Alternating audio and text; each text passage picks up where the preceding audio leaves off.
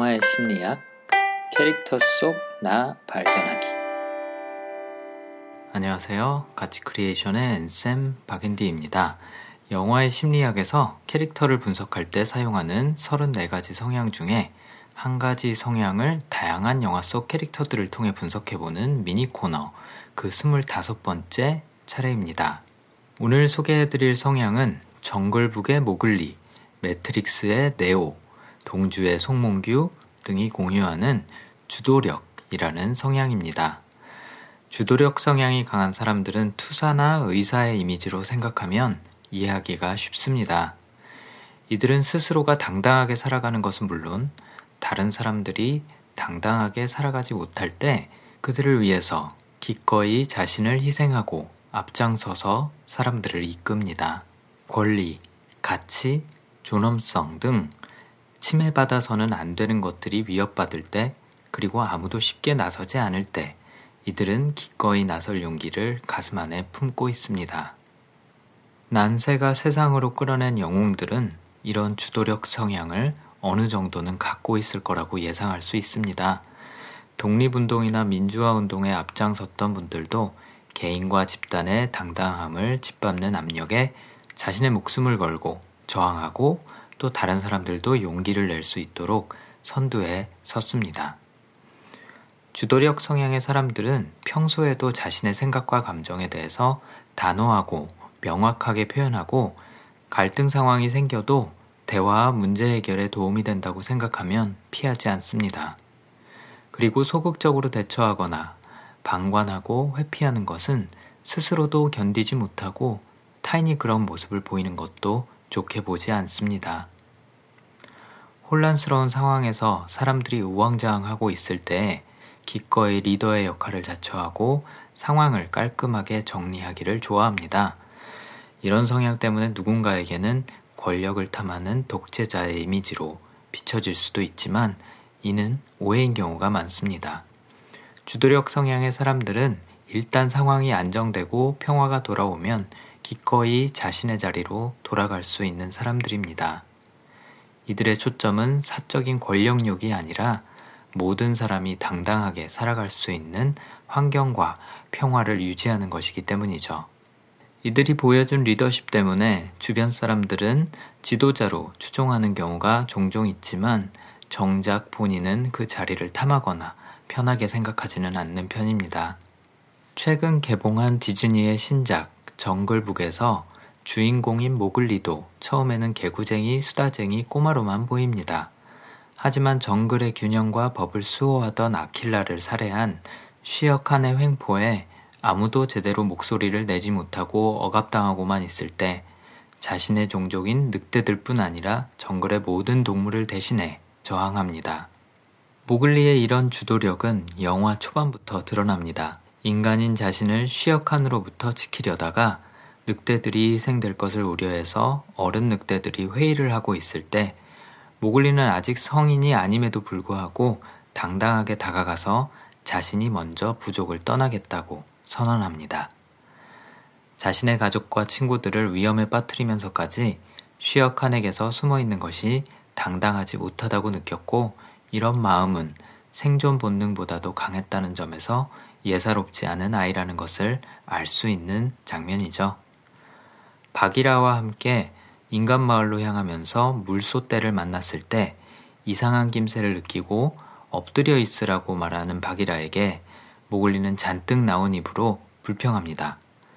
숲속에서는 코끼리에게 잠자코 절하라고 하더니 이제는 물소에게까지 절을 해야 하냐고. 인간 세계로 비유해서 생각해보면 꽤나 당돌하고 또 나쁘게 말하면 버릇없어 보일 수 있는 이런 모글리의 모습은 실제로 주도력 성향의 사람들이 제3자에게 인식되는 이미지이기도 합니다.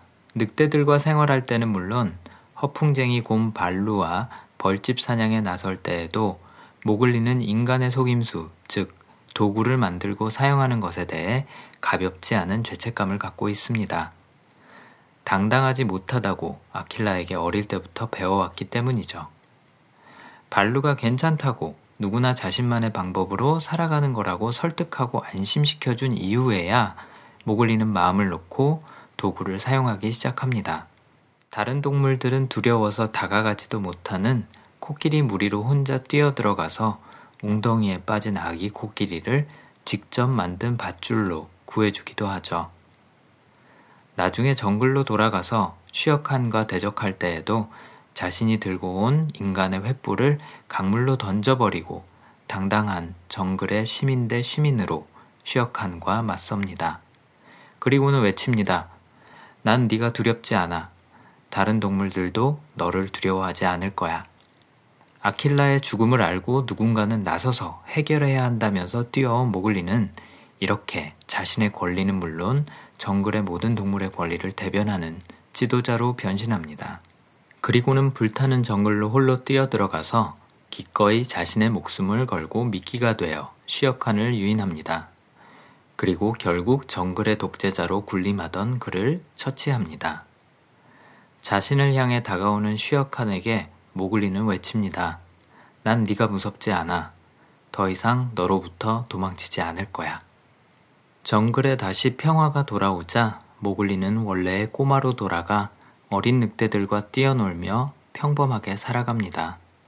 이렇듯 모글리는 마지막 모습까지도 주도력의 표본적인 사례를 보여줍니다. 영화 매트릭스의 네오도 처음에는 기계들에게 핍박받는 인류의 마지막 도시인 시온의 구원자가 될 자신의 운명을 쉽게 받아들이지 못합니다. 모피어스를 만나러 가는 길에 무조건적인 신뢰를 강요하며 강압적인 태도로 명령하는 트리니티의 일행에 거부감을 느끼고 차에서 내려달라고 요청을 합니다. 하지만 트리니티는 차문을 열고 텅 빈 길을 가리키면서 그의 주도력 성향을 자극하는 한마디를 던지고 네오를 다시 설득합니다. 저 길 끝에 뭐가 있는지 알잖아. 네가 가고 싶은 건 저 길이 아닌 걸 알아. 당당하게 살지 못하고 회사에서 상사에게는 굽신거리고 마약쟁이들에게는 불법 소프트웨어나 팔면서 사는 네오의 현실을 다시 상기시켜 준 것이죠. 후에 모피어스와 함께 오라클을 만나고 돌아오는 길에 스미스 요원에게 모피어스가 자기 대신 붙잡혔을 때도 동료들이 모두 말리는데도 불구하고 네오는 겨우 도망쳤던 요원들을 다시 찾아갑니다. 아무도 나서지 않으면 모피어스는 죽고 구원자가 아닌 자신 때문에 동료들과 시온이 희생되는 것을 견딜 수 없었기 때문이죠. 오라클도 이전의 트리니티처럼 네오의 주도력 성향을 자극하는 예언을 적절히 해줬던 것 같습니다. 네오가 구원자가 아니라는 그 말은 오히려 주도력 성향의 네오가 지도자라는 권력에 대한 거부감과 부담감을 덜어낼 수 있도록 도와주고 자신이 나서서 모피어스를 구하지 않으면 앞으로도 당당하게 살아갈 수 없다는 상황을 만들어줬으니까요. 네오는 트리니티에게 이렇게 선언합니다. 내가 믿는 게 있어. 내가 모피어스를 데리고 올 수 있다고 나는 믿어. 주도력 성향의 사람들은 오히려 이렇게 혼란스러운 상황 속에서 더 단도직입적인 태도와 강한 결단력을 보여줍니다. 영화 동주의 송몽규도 마찬가지입니다. 첫 장면에서부터 소극적인 동주와는 달리 몽규는 연설 중인 교회 어른에게 대들며 그의 강압적인 태도와 부당함을 지적합니다. 독립운동을 돕겠다며 밤중에 홀로 떠나기도 하고 같은 민족을 죽이는 이념에는 관심이 없다며 다시 마음대로 돌아오기도 합니다. 동주와 연희 전문에 재학할 때에는 탄압받는 민족의 목소리를 낼 수 있는 잡지 창간을 앞장서서 추진하는 것도 몽규이고 일본으로 건너가서도 학생들을 직접 모아서 이끌며 독립운동에 힘을 보태는 것도 몽규입니다. 후쿠오카 형무소에 투옥됐을 때에도 독립운동 선동 혐의를 인정하는 진술서에 서명을 하며 자신이 진술서의 내용대로 현실에서 행동하지 못한 것이 한이 된다고 통탄을 하며 서명합니다. 늘 당당하고 평범한 사람들에게 용기를 주며 앞장서기를 바랐던 몽규의 주도력 성향이 드러나는 염원이라고 볼 수 있을 것 같습니다. 34가지 성향 중에 가장 흔치 않은 주도력이라는 성향.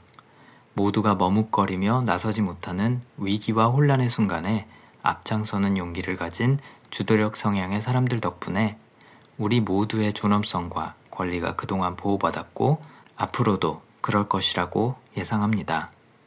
어쩌면 자신이 지켜낸 것들을 정작 본인은 누리지 못하는 비극도 종종 있겠지만 앞뒤 생각하지 않고 나서는 이들은 똑같은 상황이 다시 오더라도 아마 같은 선택을 할 것입니다.